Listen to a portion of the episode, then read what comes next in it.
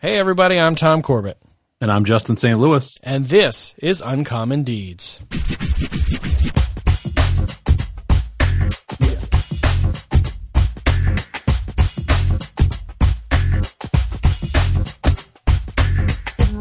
Welcome back, everybody.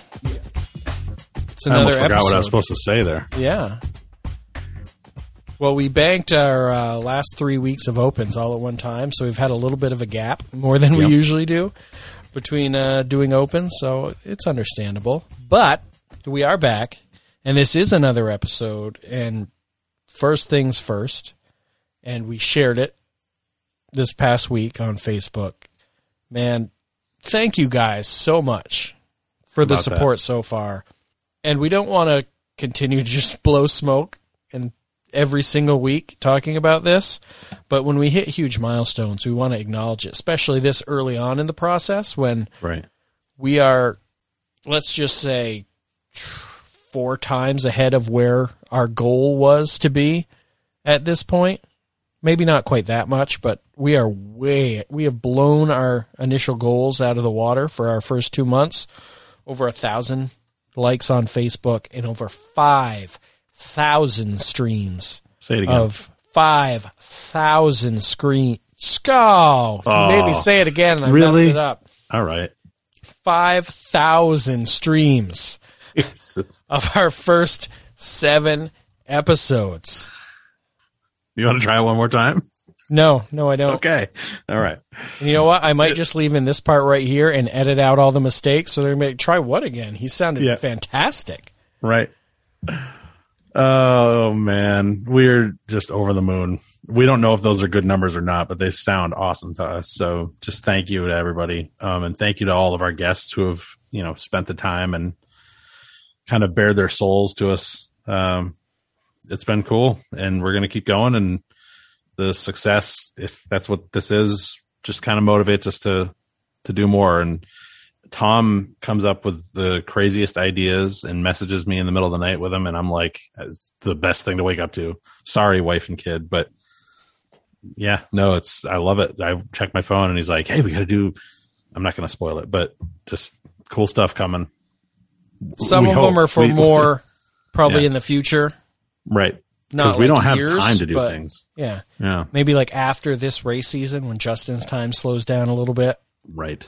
And some racers' time slows down a little bit because, Yeah. you know, some of these people we want to talk to still might be active. You're right. And we do hope to get to some active drivers as we continue.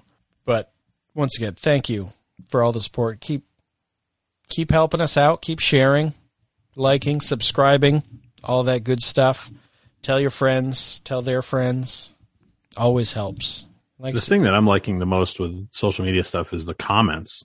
Um, people are starting to engage in conversation, um, which, believe it or not, that that will help spread the word more than anything because it shows up. But um, beyond and it's all been that- positive.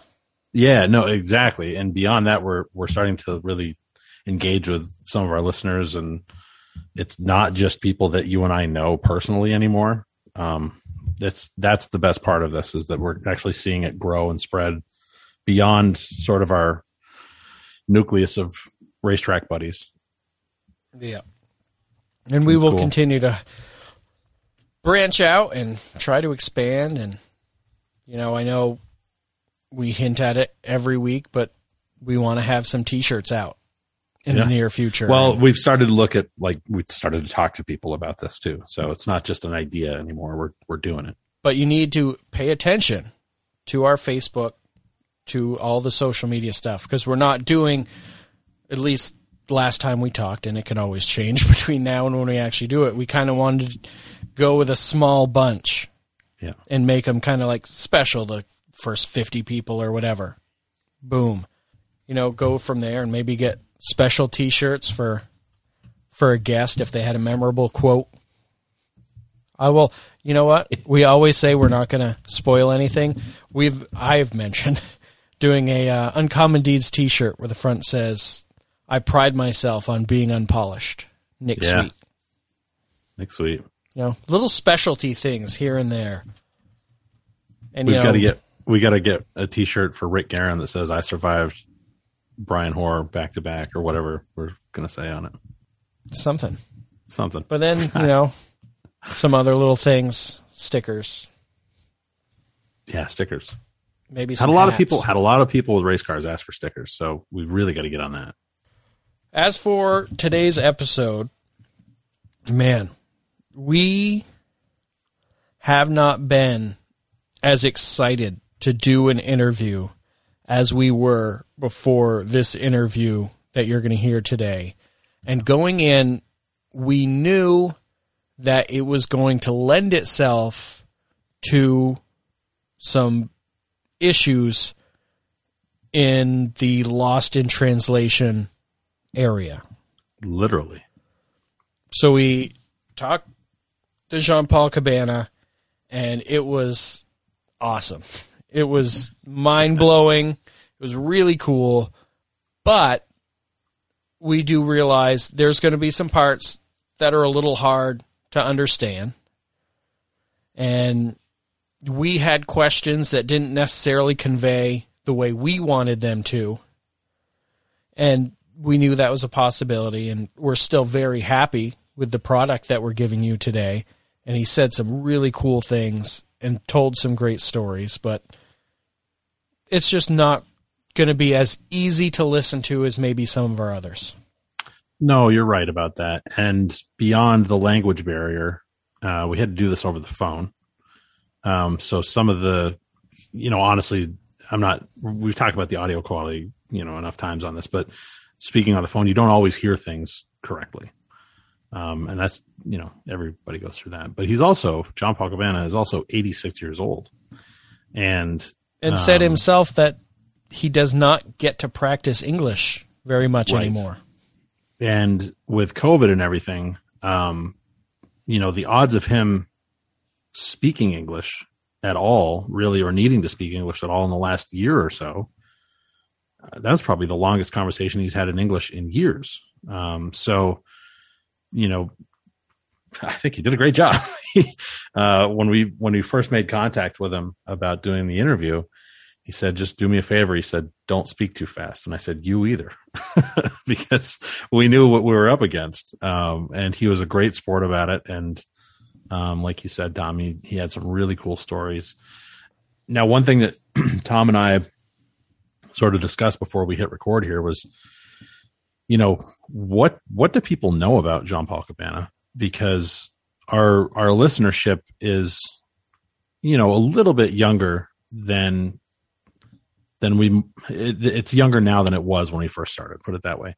Um, but Jean Paul Cabana hasn't raced in the states in almost thirty years. It's probably about thirty years now. So, you know, Tom, you said you don't really remember him racing, No.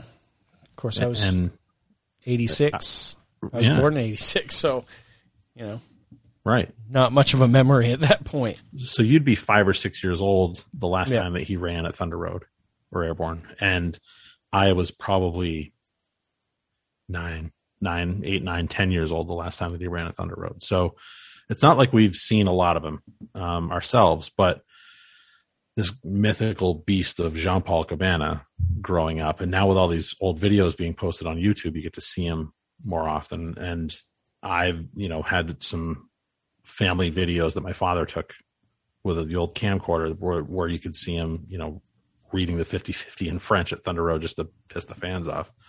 Um, and me being the stats guy, of course, you know, I go back through and I look at all the wins and all the championships and the milk bowls and all the stuff. And we've all read the stories and the great quote. Some uh, some people like Jean Paul, some people don't like Jean Paul, but everybody knows Jean Paul, which came from, of course, Jean Paul. um, just it was a guy that we had to talk to. I feel like he was the Ric Flair of Thunder Road. Yeah. Yeah, In that's French. that's a. I think that's pretty good right there. You know, he may maybe never went woo, but uh, He had the quotes, he had the zingers. He was Oh, yeah. embracing the entertainment aspect. Absolutely. We tried to, again, with, with the translation and stuff, um, we tried to have Jean Paul talk about some of his career highlights. Um, they didn't really come through that well I'll tell you that right now. But to give you some background, put this in perspective. Born in 1934, the youngest of 13 children. So that right there tells you a lot. Um, and to grow up in that, you know, depression era, 13 kids, and you know, it was really no different in Canada than it was here in that time. Um, auto mechanic and dairy farmer his whole life. Well, uh, but you, well, he said we he both but- learned that Huh? we both learned and we were both surprised and I was glad you had kind of brought up the question because I was about to. I'm like, oh, Justin got something wrong this time, not me. Uh, he had said didn't really do farming at all. well, I, I think that he was talking about at that stage in his life because um, he definitely was a, a farmer and known and introduced to fans as a farmer. I remember that even as a kid. Um, and in the book, there's a there's an, a biography that came out recently in French and in English, written by uh, Dave Perazzo, and there are pictures of the farm where he worked and talks about working on the farm. So uh, I think that that part again was lost in translation. Um, but uh, 1951, he strapped in a race car um, when the driver didn't show up. He's 16 years old, and he goes out and wins. The first time he's ever in a race car. Um, so that's sort of a preview of things to come, I suppose. And then he retires with fi- they say 503 career wins. Um, he's in the Canadian Motorsports Hall of Fame, the the Near Auto Racing Hall of Fame, New England, um, and he has operated a racing school at Sanair, sort of driver instruction school for uh, this is 20 years now. Um, in 2021, so and is still even at driving. 86 yeah even at 86 he's going 130 150 miles an hour in a two-seat stock car around the trioval at Sanair. And uh, not to spoil anything, we might have gotten an invitation. Yeah, and we're gonna take it. we're gonna we're gonna take it. Only thing that's stopping us is the border, Yep, yep, and you know, parenthood and wives. right. But all that. outside of that, nothing is holding us down. Yep. um, Jean Paul raced in Quebec for a long time as a kid, and then he came down to Airborne uh, in the early '60s. And uh, back in that in that day when the uh, the big track at Daytona was still brand new, if you were a track champion or won a championship under the NASCAR banner in weekly competition, you got invited. You were guaranteed a starting spot in the Saturday race the day before the Daytona 500 at Daytona in the sportsman race. And in 1962, Jean Paul um, was the reigning champion um, of, uh, he was the Canadian national champion for NASCAR, and he won a couple of track titles up there um, in 61. So in 62, he went to Daytona where they ran modifieds and sportsman cars together. And in his very first start at Daytona, uh, Jean Paul went to victory lane in the sportsman part of the, the race. He finished ninth overall, first guy ever to get a top ten finish in the sportsman car, and uh, and won at Daytona. So that sort of was the motivation, and he went back four more times. Um, the guy was good. He won the first race ever held at Catamount Stadium in Milton. He won the last race ever held at Catamount Stadium in Milton.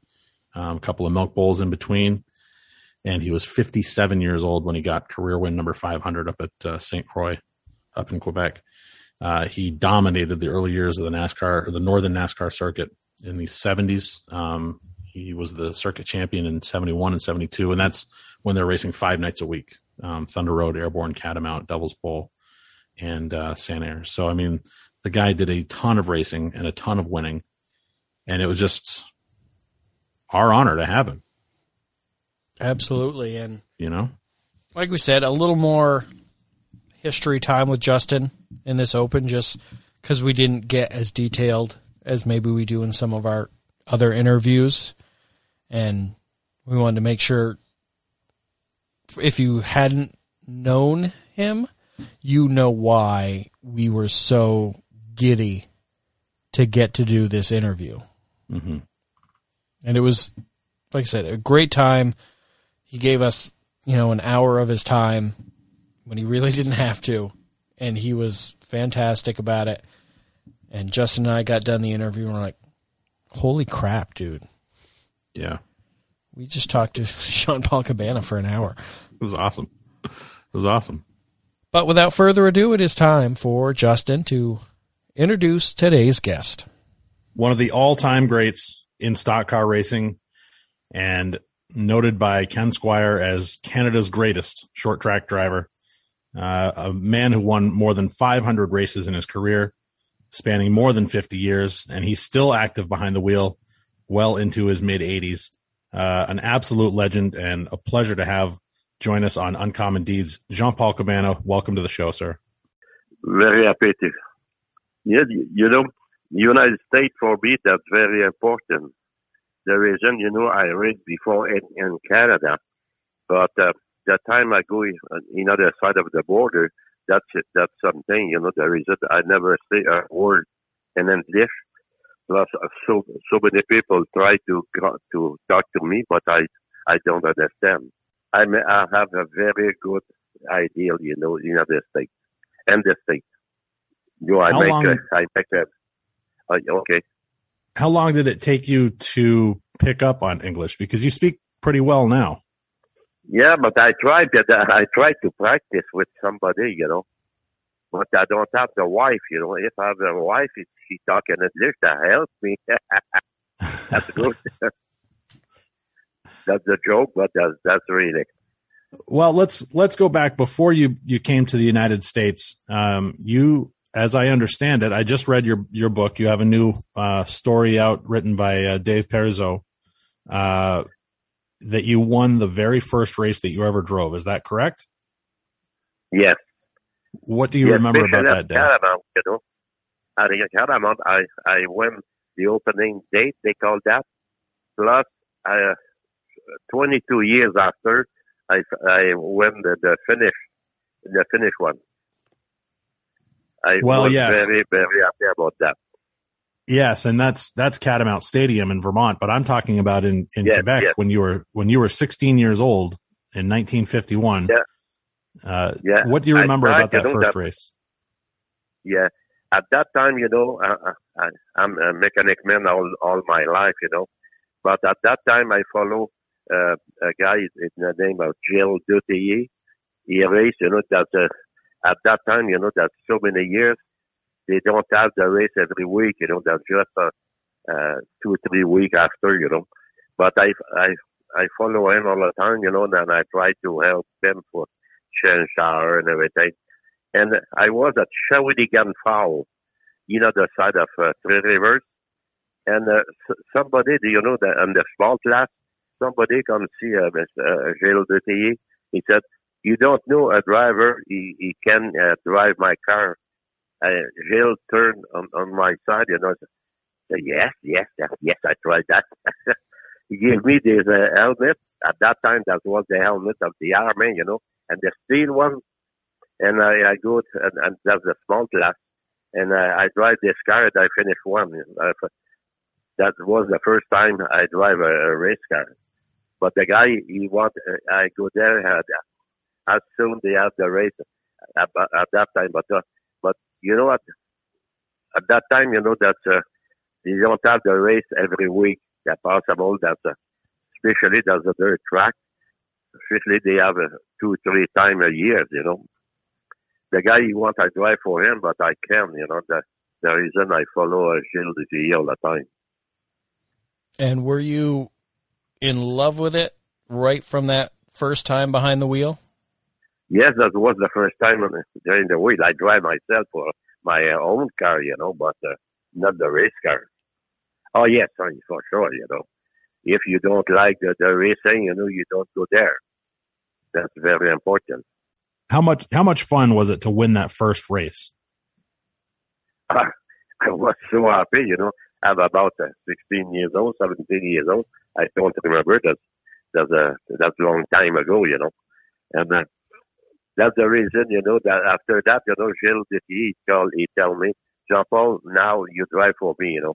But uh, he, he never built uh, another car. But as soon as the chance, you know, I started to, to drive my own car at uh, Drummondville and all the dirt tracks. And was your family completely supportive with this hobby? Not too much. I, I count something, you know. The first time I was at the, uh, I think that's Catamount, but I'm not sure. My father was in the stand, but I don't know. You go there, you know, with somebody. And he, as soon as I win the race, you know, he, he said, hey, this is my son, this is my son, this is my son. After that, you know, he followed me for a couple of years. Uh, as, if I go to race somewhere and in Quebec or whoever was something, he, fo- he followed me for a couple of years. After that, he was too old. He can't come with me. So he he was not aware that you were racing until you won a race that he was at. No, no, you don't know the rest. You know? Plus, uh, my mother don't like that too much, you know. She said, Jean Paul, you don't pray. Da, da, da, da, da. But I don't tell her, you know, I don't tell her that I race somewhere. And you But, came from okay. a yeah, and you came from a really big family. I saw, and I know, like my grandmother was one of like eighteen children, and it's a Oh, completely, completely different way of coming up, right? Yeah, I'm the 13 myself. The last one of the family, you know. So, did you have a lot of your siblings helping raise you? Yeah, yeah, that's a, a, a, one of my brother, you know. what is the, the is of the farm, but one of he was in the mechanic all the time, you know. And he come he come with me at the race.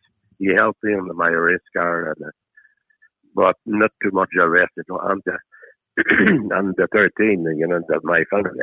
How old was your oldest uh, brother or sister? How how many years between Oh? You know, the last one, that's, uh, we have two years difference. I'm the 13th in the family, you know. And my, my sister, uh, during the winter, you know, they go in the south and I drive the, the, his uh, own car, you know, all the time. I made that for five or six or seven years. She don't want too much. It's, uh, is her husband drive, you know. And, and I go with him and I pass one week with with her, you know, that I was very happy. And I come back by plane, and and after uh, the, the the end of the season, I go back. You know, I take all the time. I take my my plane at Plattsburgh. To Plattsburgh. Yeah. At uh, Milton, I think not Milton, but Burlington. I think one or two times I take the the flight there, but uh, it's more easy for me to go uh, Plattsburgh. So you had a lot of racing success as a very young man. Um, Yeah. And in 1954, I read in your book that at you were 19 years old and you won yeah. 23 races that year and three championships when you were 19 years old. That's very impressive. Yes, yes. Oh, yeah. I'm very lucky, you know, that. very, very lucky. I don't have a very bad accident. Uh, one time at Saint Jerome on the dirt track, that somebody pushed me, you know, and uh, he cut my nose. We, at that time, we don't have too much security. Now that's very important. The security in the race car, that's so important. And, and you, you still have that scar on your nose. That's, that's what that's from is very early in your career. Is that Yeah. Yeah, yeah. You know the guy. The guy he pushed me on the, on the, my left side, and I go the other side of the racetrack, and I I stop in the lane, you know, and that my we don't have the the the bell. uh, We have the bell just on the bottom, but we don't have the bell for the for the shoulder, and that's the reason my I go straight on, on the on the steering wheel. And another thing, at that time, the steering wheel was not padded on the center. Mhm. Yeah. That was not too much security, I tell you. The right side is open and then the floor and the right side up. Not too much security. I'm very lucky to still in life with, with all the race I make. Did, did a crash like that scare you? Yeah, that's a, the, the, the, very bigger crash I never had. Then, I never had after. But all the time I I build my race car, but we, we put that very security with the steering wheel pad and everything. The time we go to with NASCAR, they help us. We, you know, in the province of Quebec, we we race on the dirt track about all the time before Saturday open, and uh, on the dirt track the security is not too much. Now, like the big track like Drummondville and and this place, you know, that's security, but not at that time. We take the chance themselves. How important was your mechanical background for your early success? You know, I'm a, I'm a, the, the thing, I'm very lucky to have a good mechanic man with Patrick Kozowski, the, the, the, some years later, you know. That this guy is in charge of Hendrick Motorsport now at that time. As soon as I stop racing myself, I make a, well, about a 12, 12 years with him, you know, and with his brother and everything. Now he's in charge and, uh, and, and Hendrick Motorsport. That's a very, very smart guy. See, you know, this, this morning I received the parts from him to buy the used parts from, from him that are everywhere. But in province of Quebec, we have not too much lucky, you know. We don't have the, the machine, the, the, the shop, you know, they sold from a, a race car and or something. Everything comes from the United States. Well, uh, Patrick Osowski was a big part of your career um, with oh, NASCAR yeah. North and the American Canadian Tour. But oh uh, yes, oh yes. Early, early in your career, uh, before that, you you did a lot of the work yourself. Is that correct? Yes, yes. I make everything myself. I was the mechanic for all my life. And you you worked you know, on farms, and I'm sure that that helped you a lot. No, I never I never work at the farm. You, you, you I'm very lucky. You know, I I work at the the big dealer of a GM, and uh, I'm very uh, and at that time I was very, very close with General Motors too. You know, they send me. You know, they they asked me for go in the north. I I passed one one winter at Amos LBTV, you know, for for prepare uh, a, a dealer, a Chevrolet dealer, help them, you know, for for take uh, for for somebody, you know, take the, the, the in charge of the garage and everything. I'm very lucky with GM. Well, that's something that we didn't know. That's that's uh that's a very good start to your uh, mechanical ability. Yeah. Uh, as we get towards uh, about 1960, uh, you start to come down to the United States more often, and it's not fans were not always happy to see you winning races. Um, starting at Airborne Park Speedway in Plattsburgh, Thunder Road, and Catamount. Um, but you loved um, to be the center of attention and, and, to be the show. Yes, you know, if you start if you start in race and you start to win, you know, that's a that's a very good. Uh, that's help. So many people want follow me. You know, they help me on my race car, but they follow me at before um, with Patrick Kozowski. That's that's good help, good help for me. And at that time, I never say a word in English. You know, somebody tried to to talk to me that, especially the time that the years I 1962, I think I went at Daytona Beach, and Ken Squier he he asked he asked me to go see go see him, you know, for the, the interview. But I never said a word in English at that time. That's the reason I tried to help to, to work very hard, very hard. But, you know, the problem now, I don't have the chance to talk in English uh, during the week. Everything is in French. But at the time I was in the United States, I, I, I try very, very hard, you know, for talking English. Ken Squier, he asked me, that's a good friend to me. Very good friend to me. And sometime, you know, that then I race at the, United States. He said, I I sleep at, uh, on his own, usually a couple of times. He said, don't follow me to, the first time, you know, he said, after the race, follow me. I follow him, you know, he go straight at his house, and I, I stay there. That's a, that's a very good gentleman. So he, he looked out for you. He helped you a lot. Oh, yes. Oh, yes. Oh, yes. Especially at Daytona, you know. but I have somebody they, with me. They talk in the lift, but not me. But he talk with somebody, you know, my my mechanic and everything, and then lift. You know, that's uh, that's hell.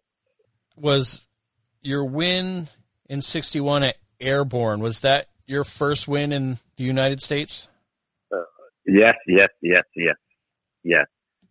That was something, you know. On the on the Canadian, I was just by myself for cross the border. You know, after that, you know, so many Canadians, especially at Carabao, they follow me, and they race Andre Mann, they race there. Mr. Godard race there. They follow me after I, I, I work, not at, not work, but I, I went at Carabao. That's uh, help the, the Canadian that follow me after. That's, that's good idea. Did the fans like you or did the fans hate you?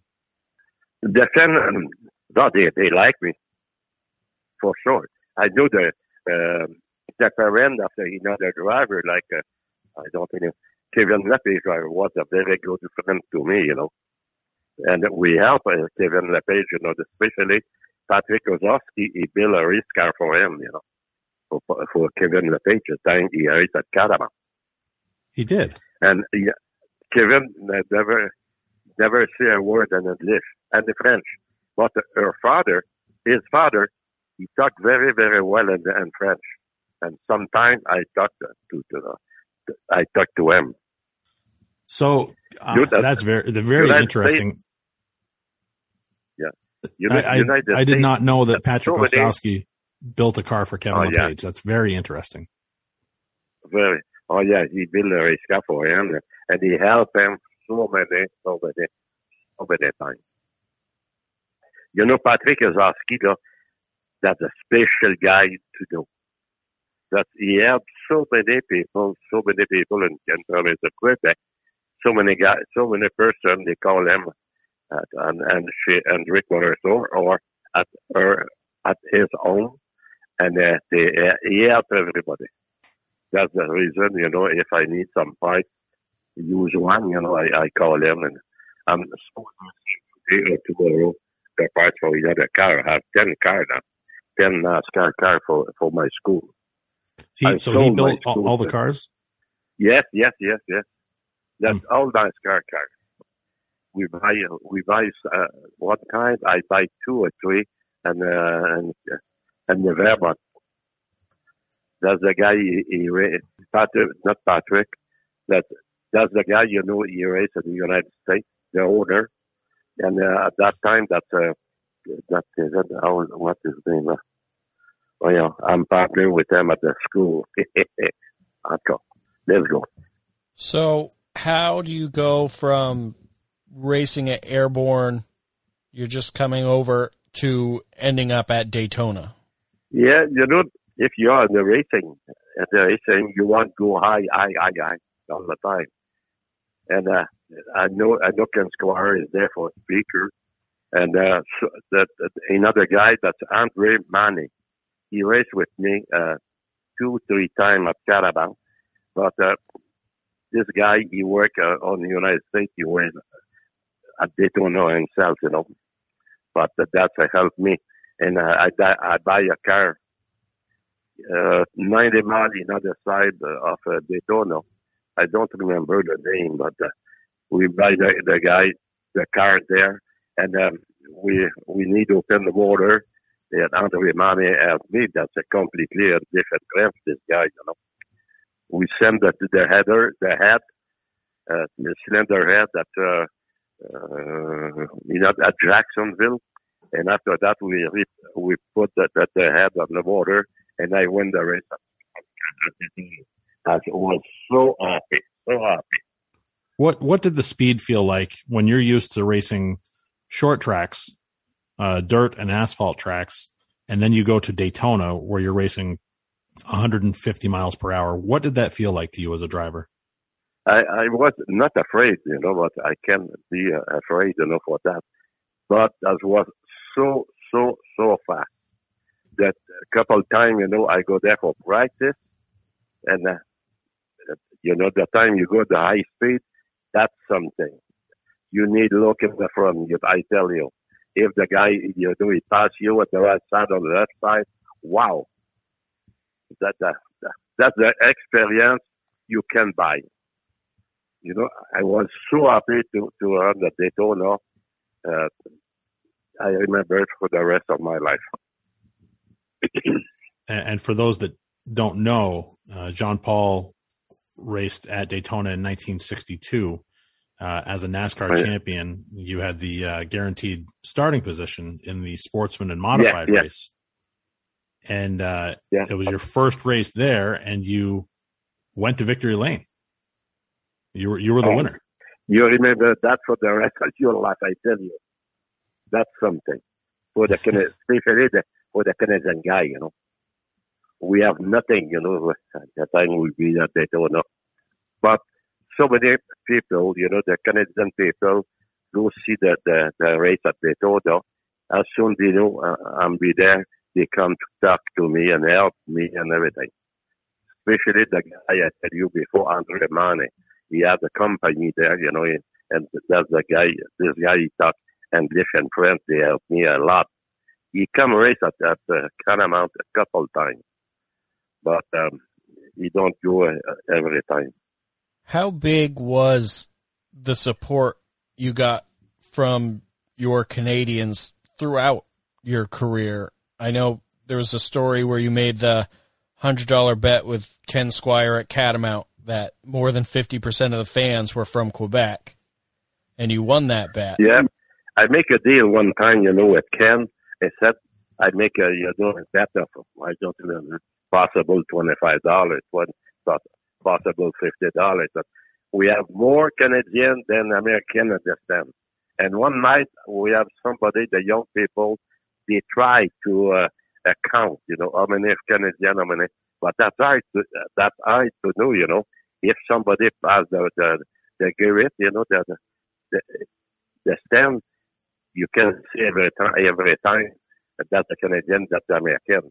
But I I tell on the Ken Squier, hey, we have more Canadian than American. But no, no, no, no. Said, oh yes, yes, yes, just for the joke, you know. But uh, I, we have a lot, a lot of Canadian follow follow us at, uh, at uh, Catamount. Plattsburgh too, you know, but uh, at Catamount. Do you remember winning that first race at Catamount in 1965? Oh yes, oh yes, oh yes. You know, they they come and you know close to my car. They, they try to talk to me, you know, but I can't say a word, you know. But at that time, I have somebody, you know, they they talk English and French. They help me. But uh, I said, what reason I don't say a word of English? But I try at uh, the years after, you know, I try, I try. For I don't talk good, you know. I tell you, that's somebody. If I, I talk to somebody, they don't understand everything. Then I say, but I try. We talked to Brian Hoar a couple weeks ago, and he had mentioned how maybe his favorite part of racing was going to a new track and trying to figure it out. Oh yeah, How much fun oh yeah. did you have in that going to different places and trying to figure it out? But if you are in the racing business, you know, that's what you want, you know. If you have the chance, you know, uh, if you have the chance to race two, three, two, three nights a week, that's what I make at the end of the of, the, my career. I I race at uh, plus at Riverbond the Thursday night, and Friday night I race somewhere, and Saturday that was at Catamount, and uh, that's what you you try to make, you know to to Did- to race uh, more at, at United States and Canada. Was racing your your job? Is that how you made money, or or did you have a full time job as well? You know, the time I was at the racing, I never take a, a penny for drive. We have, we have partnership with uh, with four another guy. We have five on, on the team, and uh, I never take a penny for drive. All the money we make, we put that on the, on the account, and uh, somebody don't they are uh, in charge of that. If we if we buy some parts everywhere, he pays. But I never pay. I never take a penny for for myself. That's the reason I go very high on that that we have the money all the time, you know. But if it. and then and then and then if you say the racing is the nerve of money. If you don't Mhm. have money for go racing, you can make nothing. You got that right. Absolutely. Um, so That's- you mentioned that's the reason. racing three, four, five nights a week um, Yeah. at, uh, you know, uh, Catamount, Thunder Road, Sanair, Plattsburgh, Devil's Bowl, um, or wherever else you were at. How hard was that to to do that for so many years? have a have a, a person, you know, the, the, her, his father was over with, with us, you know, with the five guys, and that's the guy. He he go the race the race with us all the time, and he go pick up the money. I never touched the money on that, you know. That's the reason I was I go so high in the racing without without without missing money. But if I if I charge, you know, uh, 35 with 25 percent for driving, this money don't stay on the racing team. That's the reason I calculate myself, and that's the reason I, I made a good good life on that. I received a gift, you know, from some promoter. That's normal, but I never asked nothing. How difficult was it to keep the race car going when you're racing Yeah. four or five nights in a week? Was that was that very hard to do? That's right for sure, you know. But we have a chance, you know, the time if you are in the United States. All my life, the parts, about what, 75% of the parts come from the United States. They are built there and everything. But in province of Quebec, that's very, very hard. You need to ask somebody for, for buy the parts. Now, from the, about last, uh, what, seven, six, seven years, Ontario, they, they make a lot, a lot of race cars. That's, that's very better now, but at my time, that was hard. So it was easier for you to race in the United States than it was to race in Canada because the parts were available here. That's, that's right. That's right. And is that why you You raced? suppose, you suppose they clear at the border. But we are Hmm. lucky we don't bite, uh, we don't, we don't, we don't see too much. We, you can't talk too much at the border. The guy, you Yeah, know, I- the guy at the border, he knew the tire, the, at that time, the tire comes from the United States. But what, what, what he can say, we use the tire in the United States. The time that you go to the border, the tire are used, you know. But that time to, to the, bo- the guy at the border, he said, hey, you buy that. Yes, you buy that, but it's used now. What, yeah, what I can do. But now, you know, that's a, from Ontario and all the places, you know, that- uh, that's very easy to buy the bike. More easy now than the time I was at the racing business. In the book, it there was a story um, that you were, I believe, in Stafford, Connecticut, and Yeah. uh, there was a an engine failure, and you had to sneak some parts through the border, um, and there was a a baby involved, as I understand. Is that? Can you tell that story? Yeah, we we was there. You know, I qualified at the, the afternoon. I practiced, and I I, uh, I practiced and I finished first faster car. But after that, we do you practice. You know, the time for for for um, I would say that you know that for go faster and faster and faster, and we broke the engine. We called Montreal. The, we, at that time, I have a guy. He made my motor the, the name is Leclerc. And with the with the owner of the race car, with the and all the mechanics, they cross the border during the night. About they come at uh, they they they come with us about two or three o'clock in the morning, you know. But my, Patrick Kozowski was with me. He said, "Grandpa, you go sleep, and we take care of that." They rebuild the border during the night at the morning too, and I win the race. That's that's hard to imagine.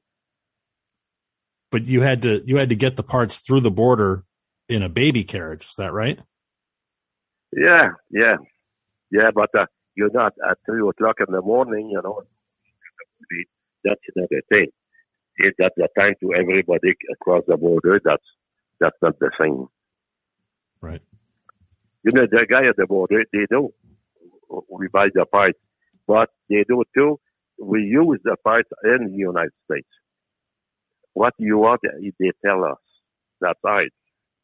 What do you remember about your first trip to Thunder Road and maybe mainly especially that first Milk Bowl win in 73?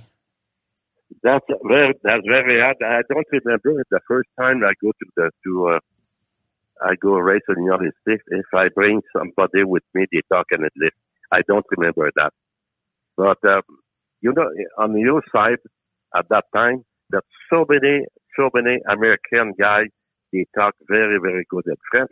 The reason they come, they board in, in Canada and they cross the border after and they make their life at United States.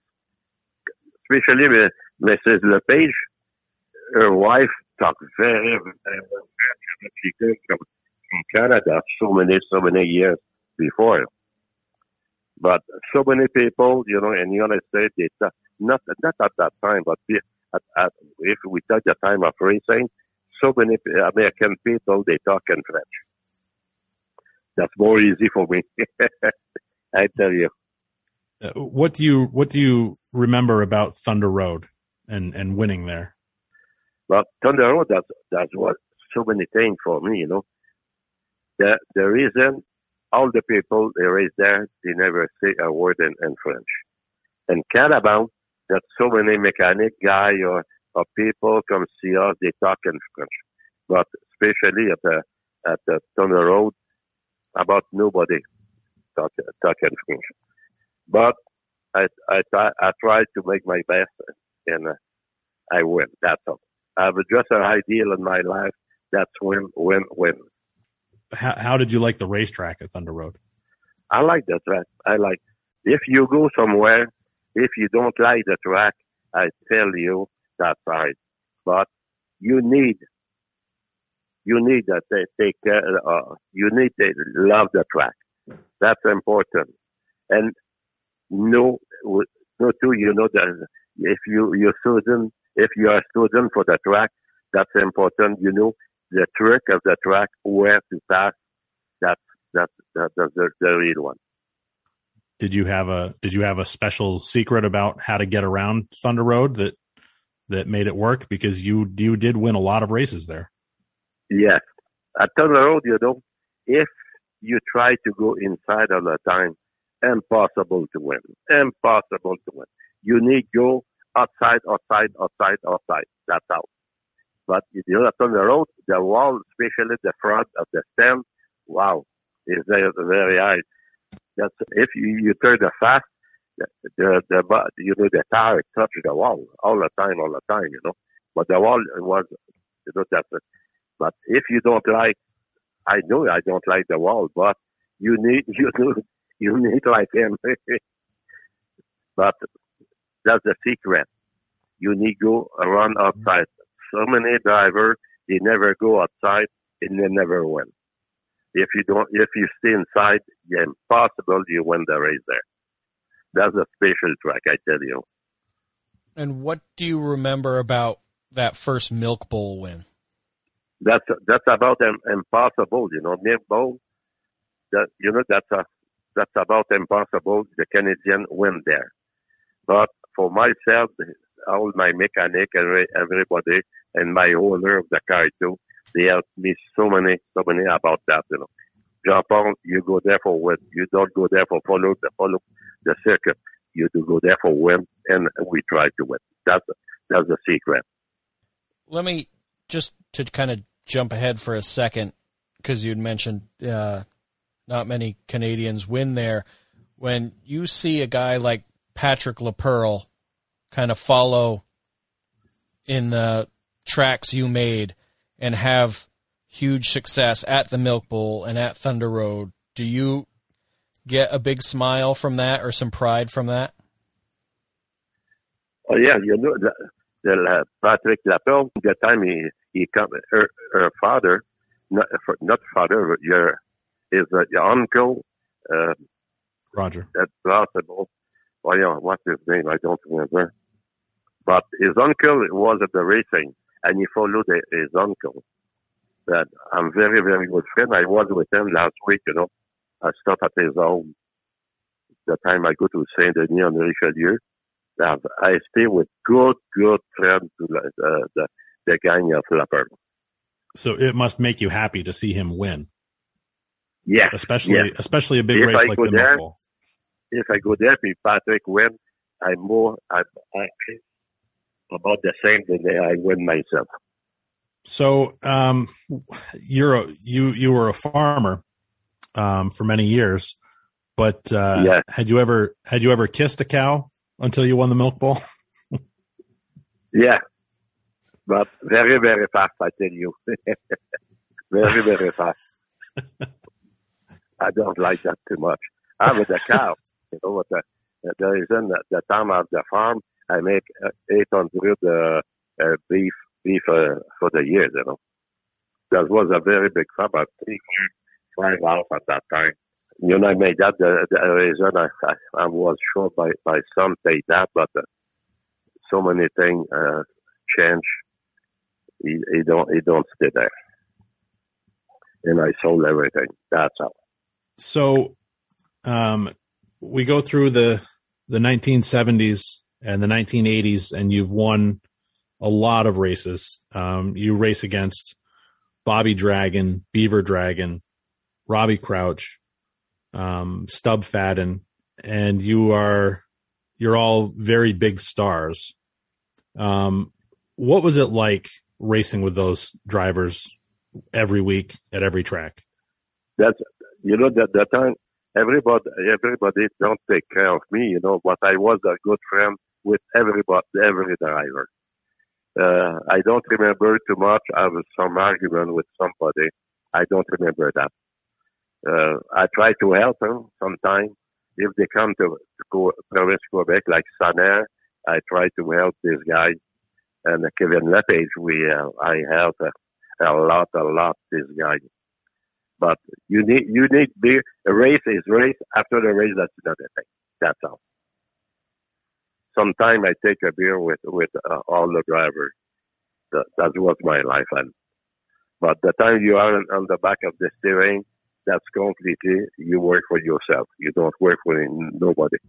That's, that was my secret, I think. so you you guys all sort of kept to yourselves rather than share secrets about the race cars. Oh yes, oh yes, for sure, for sure. But you know, I I was so many years I was just by myself in United States, Catamount and, uh, on the road. the guy like La, the Laperle who was young at that time. He come with with his father, and uh, the Jean Paul win the race. He was so happy. He was happy for me. That's the same now, you know. Laperle race. If he have the chance to win, I go see him and, and I'm so happy for him. That's that's the life. Tell me about closing out Catamount, the final race at the track, the American Canadian Tour, New England 300, one of the biggest wins you had, and you know, for all intents and purposes, shutting down that track in Victory Lane. You know that that's a special Catamount. I'm the lucky man. I win the opening gate, and I and I win the finished race, uh, finished race too. That's something. And on, on myself, when the opening, when the closing date, I was so happy about that. You know, especially I was in the United States, not in Canada. In Canada, that's like a, Sutter. You know, my school uh, at Sutter. I'm on the big track, and uh, that's I never win a race at, on the big track. I I, t- I tell to somebody they come city, you know, for the for the for my the schools. Now I went to the every day. You know, I'm by myself. that's that's the joke I tell everybody. Um, but You know, if you win in United States, that's completely different. That's a very big, a good race to win. uh, it seemed like uh, that that video for the New England 300 has been posted recently, and I just watched it a couple of weeks ago. Yeah. Um, and it seemed like absolutely everybody was happy that you won that race. Oh yeah. Oh yeah. For sure, you know the reason. I never be. Uh, uh, I would say that. I myself, I'm friends with everybody. All the driver, I'm friends. They don't like I win. You know, the American, they don't. I know that. The American don't like that I win the race. But if I win, they are happy too. You know, and how, many guys try to help me. How important was it for you before that final race at Catamount uh, to have the goal of winning? That was so important, but in my head, I never imagined then I win the finish the, the, the last race. You you you go to the race for win, but you you're not sure then you win at that time. But all the people, all the Canadians was there. They come to me, you know, after they, they said, Jean Paul, take a drink with me, take a drink with me, you know, after the race. I never take the, the drink before a race for myself. But so many Canadians and so many Americans will be happy that I win the 300. So I'm friends with everybody, you know. Um, let's go ahead a couple more years. In 1992, um, you go to St. Croix and you get win number 500. What was that day like for you? If you are in the racing business, and I race two, three times a week, sometimes, some years I, I, I, I, I, I race five times a week, but you need the unique calcul, you know, how many races you win in your life. And I win my 500 race at uh, St. Croix. Boy, everybody was happy. We have so many Canadians at that time. We have the guy from Ontario. We have the guy from uh, uh, about everywhere, you know. Then I win my 500 race with a Ford. I'm the guy all my life. I was with a Jeep, that uh, I, I, was at the Ford uh, with Ford at that time, and uh, we are.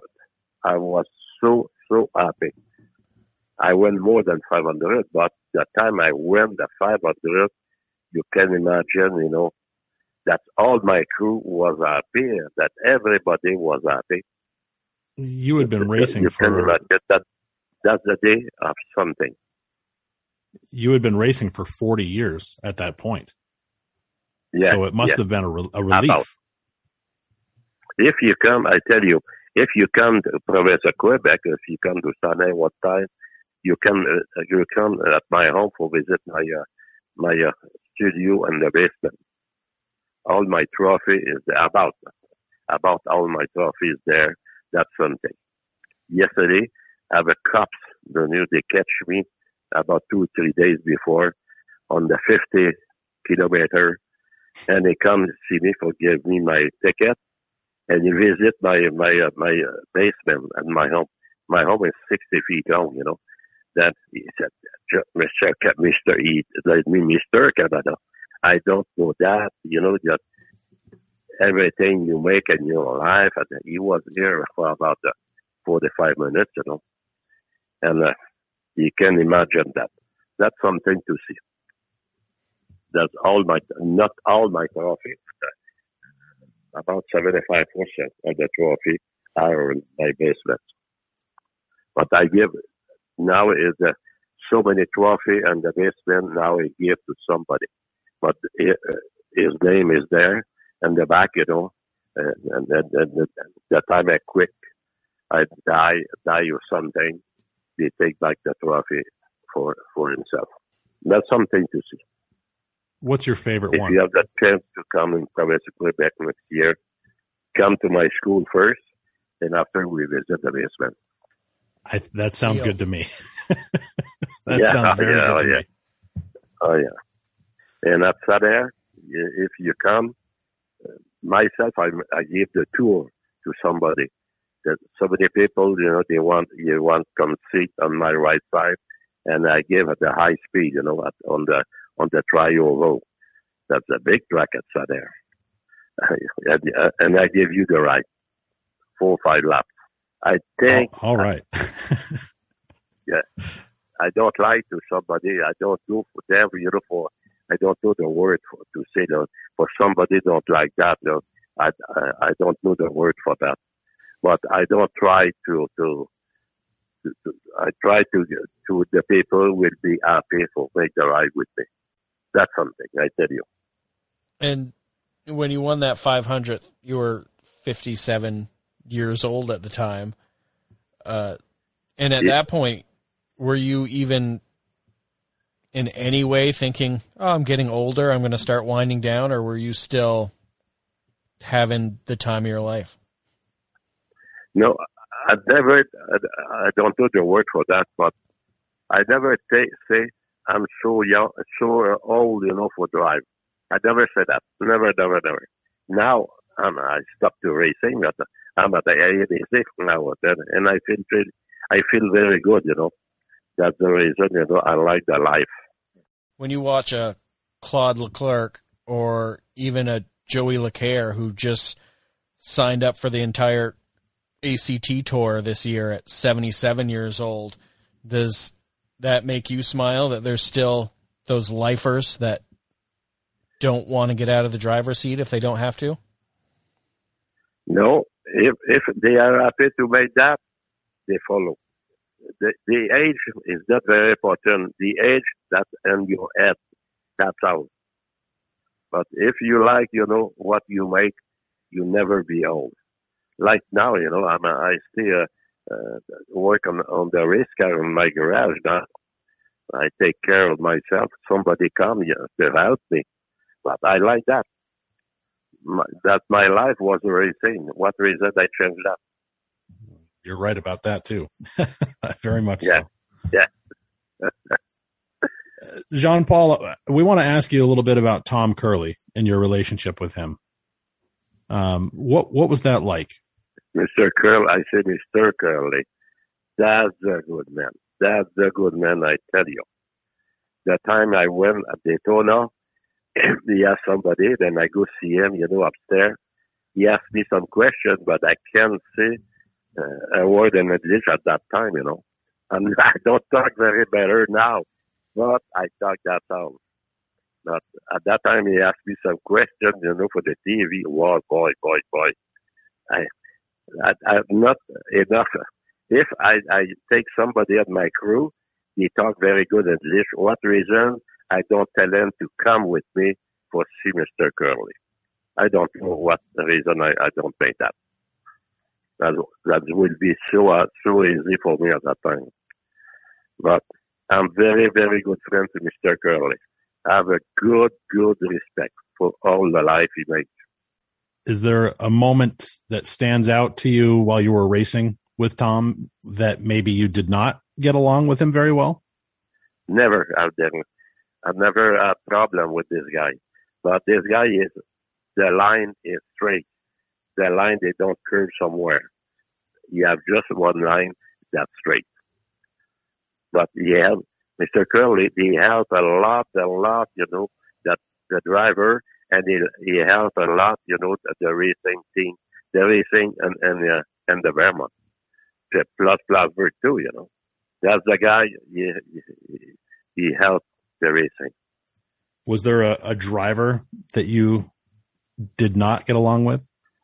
No, no, no, no. I'm friend. I try to be friend with everybody. That's all. Somebody don't like like you, you know you can make nothing for that. You don't touch the people. That's all. Is there a driver from a competitive side that you wanted to beat every time you saw them a little more than everybody else just from a competitive side? I don't remember. No, no, no. You know, that's uh, racing is racing. After the race, that's another thing. That's all. But I n- never, nobody gave me that chance, and I, I don't remember if I give, if I don't give, if I don't give the chance to somebody. You know, help me, I help you.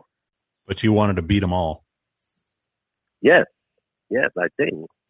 Do you remember your last win in a Procam truck at Sanair in 2000?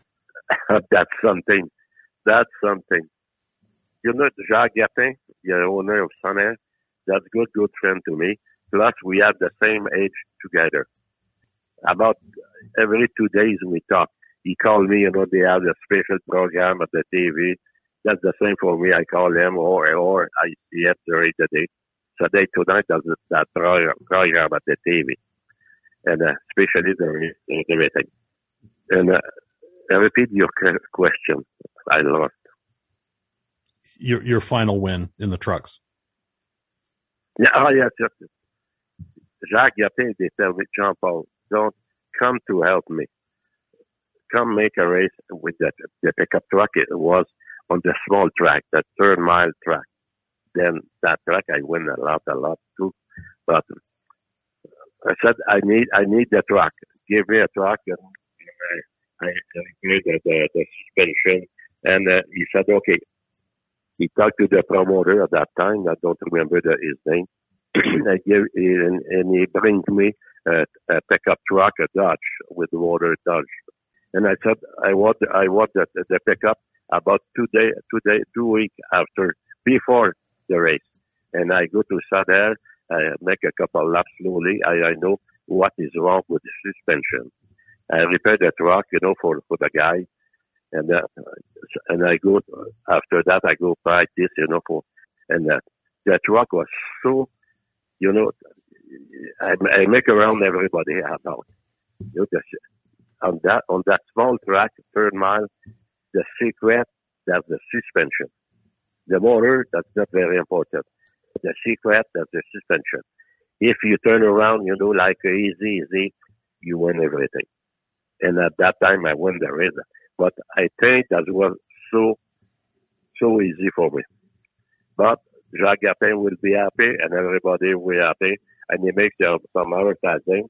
I think at that time, that day, that day, uh, they, they have a lot of people in this stuff and everybody will be happy. And I have the picture of my, my basement with the pickup truck and, and everybody come see, uh, see my basement he said, Hey, you drive a pickup truck? I said, Yes, I drive the pickup truck. But I win the race so easy. Jacques will be happy. I'm happy. That's perfect. It sounds like you have just a great outlook about the sport and everything you've done. Do you still get a lot of joy from being at the track? I know we've seen you Justin and I a few times at like the Parade of Champions on Milk Bowl weekend, and you look like you couldn't be more happy to be there, and it's not a chore for you to go to the racetrack. I like to go. I don't have the time. Like that, the time, you know. Every time, every time, you know, I I can go, but uh, I like that, especially at the open day if the border will be open, I would be there. At Catalan, not at Catalan, at, uh, at Barre. I would be there for sure. But I just wait for the open days of the open days at the border. And I will be very happy to be there, I tell you. How does it make you feel, Jean Paul, when younger fans who may not have seen you race uh, still have questions for you or they still recognize you or, or want to speak with you um, even if even if they never saw you race. That's that's easy for me. I don't talk very well in English. I should like I should like talk very well, but I never had the chance too much, you know, in the province of Quebec for try to talk in English. That's that's my problem.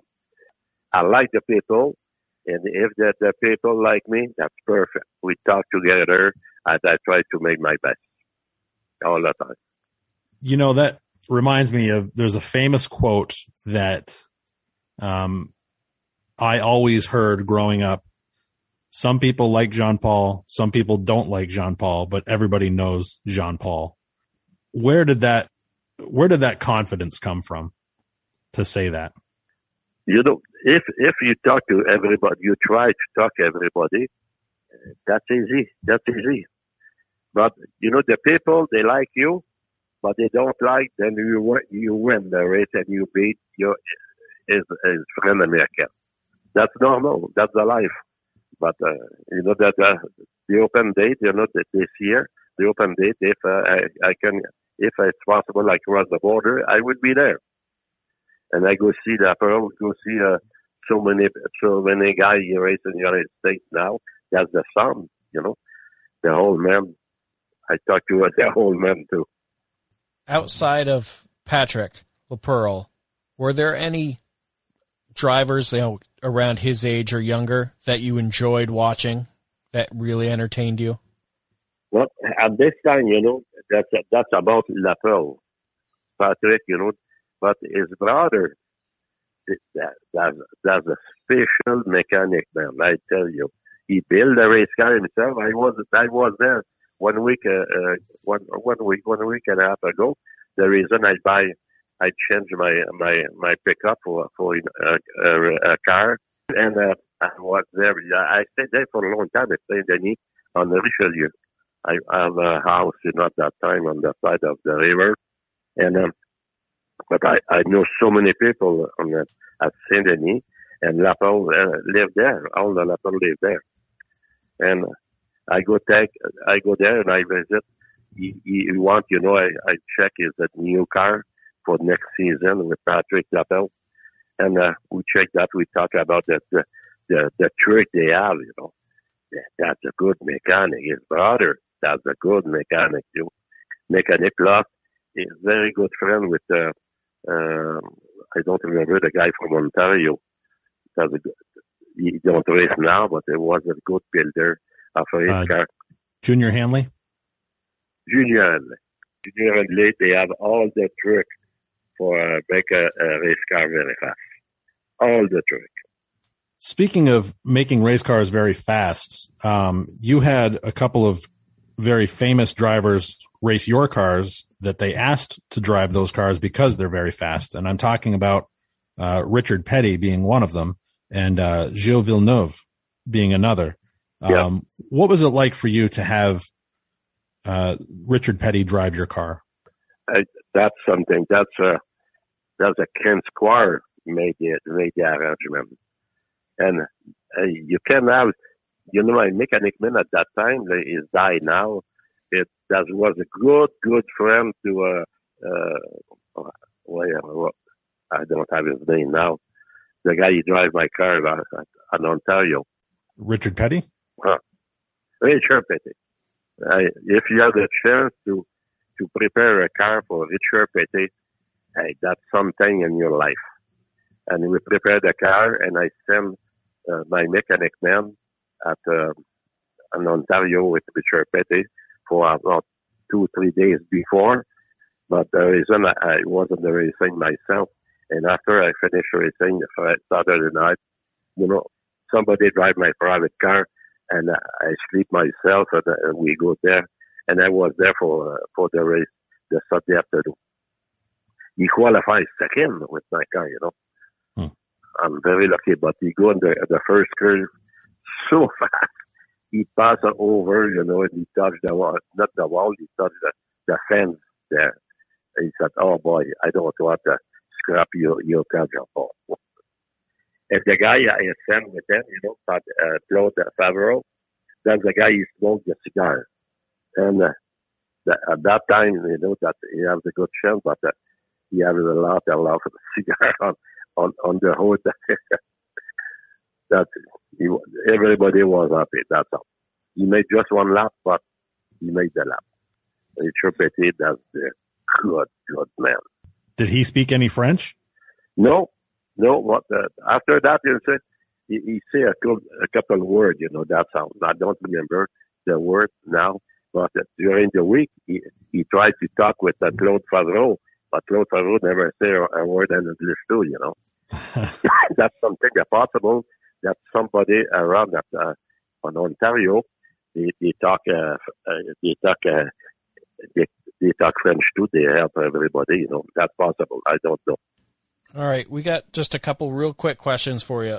Then we're going to let you go. And once again, thank you for Okay. giving us this time. Uh, our quick hitter questions. The first one: What car have you previously owned that you wish you still had today? Being a car guy. all all my life I work with GM, General Motors. All my life, all my life. But uh, I like the Cadillac. I like. I have one who I sold uh, the whole. I sold about three weeks ago. That was by at that time I have a, a, a pickup truck and a, a, a, a Cadillac too. And I sold to the guy from uh, Princeville, that's the, the the country and the province of Quebec. And the guy, he buy my car just the thing, you know, for for pay me. He said you need sign um, the dash, the dash Jean Paul Cabana, and he was happy. He gave me five hundred dollar more for my car. But now I like I like the I like the Cadillac. Now that's what I have now. That's a SLT or something. I don't remember. That's a big one. But I like that. You know that all my life I worked with the GM, and GM sent me. Uh, you know they they uh, they asked me for uh, go work for one winter and the ABTB in the north of, of province of Quebec. That was very very cold, and uh, I have they sent me at that time I worked. You know, during my life I worked all the time for GM, and the GM at that time, you know, they send me a if you have a problem with with a, a private car, you send to me, at the garage. Sometime I, I I give I not I give, but I keep the car for one week, two weeks. It depends. That special trick that's hard to find, but I find. That's the reason I say I, I like I, I like the Ford too, but uh, I like better Cadillac. The suspension and that, you know, they're so smooth. You go on the highway, you know, nice, nice about it, like you bet about that. I'm enjoying thinking about you driving a Cadillac around town. I, I think that looks very cool in my head. Um, yeah, that's all. I don't know so many years ago. Then I've have a, a Cadillac. If someone asked you for the secret to winning, what do you think your answer would be? They have a lot of love, uh, a secret on that. You know, the first thing that's the suspension. Motor, that's very important, but you need to go fast. But if you don't have the good suspension, you don't have the good race car. First thing. Motor, you follow, uh, you follow the circuit, you follow the all in other car, you know. But uh, secret suspension, suspension. That's the reason Laperle. Laperle, they have the very, very good suspension. I, I tell you before, I visit last week, you know, I passed uh, what, two, three, four hours with uh, with uh, the brother of Patrick. And he, that's his brother. He worked on the suspension, and I, I see what I check what he makes. That's completely different at my time. You know, that, that, now it's modern, modern, modern, modern suspension. But suspension, especially at the track at the at Barre, if you don't have a good suspension there, I tell you, you never you, you never finish in the front. And Especially that track, you know, that's not a very long track. You don't need too much motor. What you need, suspension. Seventy-five percent suspension, twenty-five percent motor. That's my idea. I agree. and finally, if you have a long road trip to a racetrack, who do you want riding beside you in the car? But so many times I drive myself, you know. But the last five, the the last uh, about ten years, I was Patrick Kozowski, and Patrick drives so many, so many times. He drives the car, and I sit on the right side, and we talk about the suspension, about, about suspension. That's the reason he's in charge of uh, Hendrick Motorsport. Is not for nothing.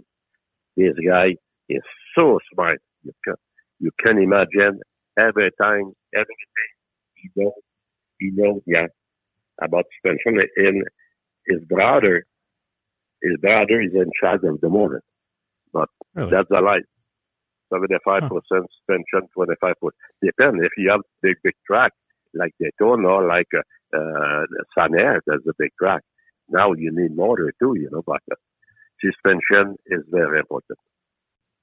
Well, Jean Paul, uh, we very, very much appreciate you uh, taking the time to talk with us, and uh, it was a pleasure to to ask you some questions and and uh, to know about your racing history, and it was a pleasure to watch you drive.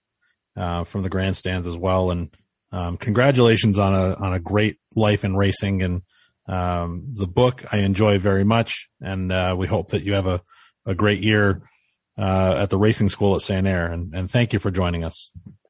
Oh yes, you you need to see that the school at Sanair, but uh, I see I see you. You know the at the uh, at Thunder Road. Uh, and your book does it sign? Do, do I sign my name on the cover? Oh, I'll I'll gladly meet you for for an autograph on the cover of the book. Absolutely. Yes, yes, yes. And I find that the, the time I see you. All right. Sounds like a deal. Thank you very much, my friend. Thanks again to uh, Jean Paul Cabana for joining us on Uncommon Deeds this week. A huge honor for Justin and I to get that opportunity to talk to him. And hopefully, we are going to be able to talk with a lot more legends and as we continue on down our podcast journey. We're going up there to see him. It's going to happen. Why not? Gotta. It's not too bad a drive. Oh, it's two hours. Two hours to Sanair. It's easy. So that's on the uh, horizon for us. Mm-hmm. That might be like the first video on the uh, Uncommon Media YouTube channel. Yeah. Yeah. Hot laps with Jean Paul Cabana. Get some GoPros hooked up and watch us scream like little. The, yeah, I was thinking of the the Darrell Waltrip scream video. Yeah. Make sure to uh, please like, subscribe, share with your friends, five star reviews, all that good stuff. Follow us on all the socials, Uncommon Deeds on Facebook and Twitter, Uncommon Deeds Podcast on the Instagram. Yeah, like it, share it, subscribe, follow, love it. Comment, like we said at the top of the show here, comment because that's that gets us involved in talking back and forth with you guys and other people. You know, your friends are going to see that you've commented in the posts and And I think this Um, week we finally got we got our first kind of critique. yeah, and it was very very polite and very well well Yep. done and we appreciate it whether Yeah, we we agree do. with it or not like we want to hear those things so thank you for that make sure tune in to our facebook mondays at five o'clock to see Mm-hmm. the guest for the week and this week's i think you're going to really enjoy this coming weeks yeah, so should be very cool. Another big one. So make sure to tune in on Monday to see who that is. You, my friends, have been listening to the Uncommon Deeds podcast.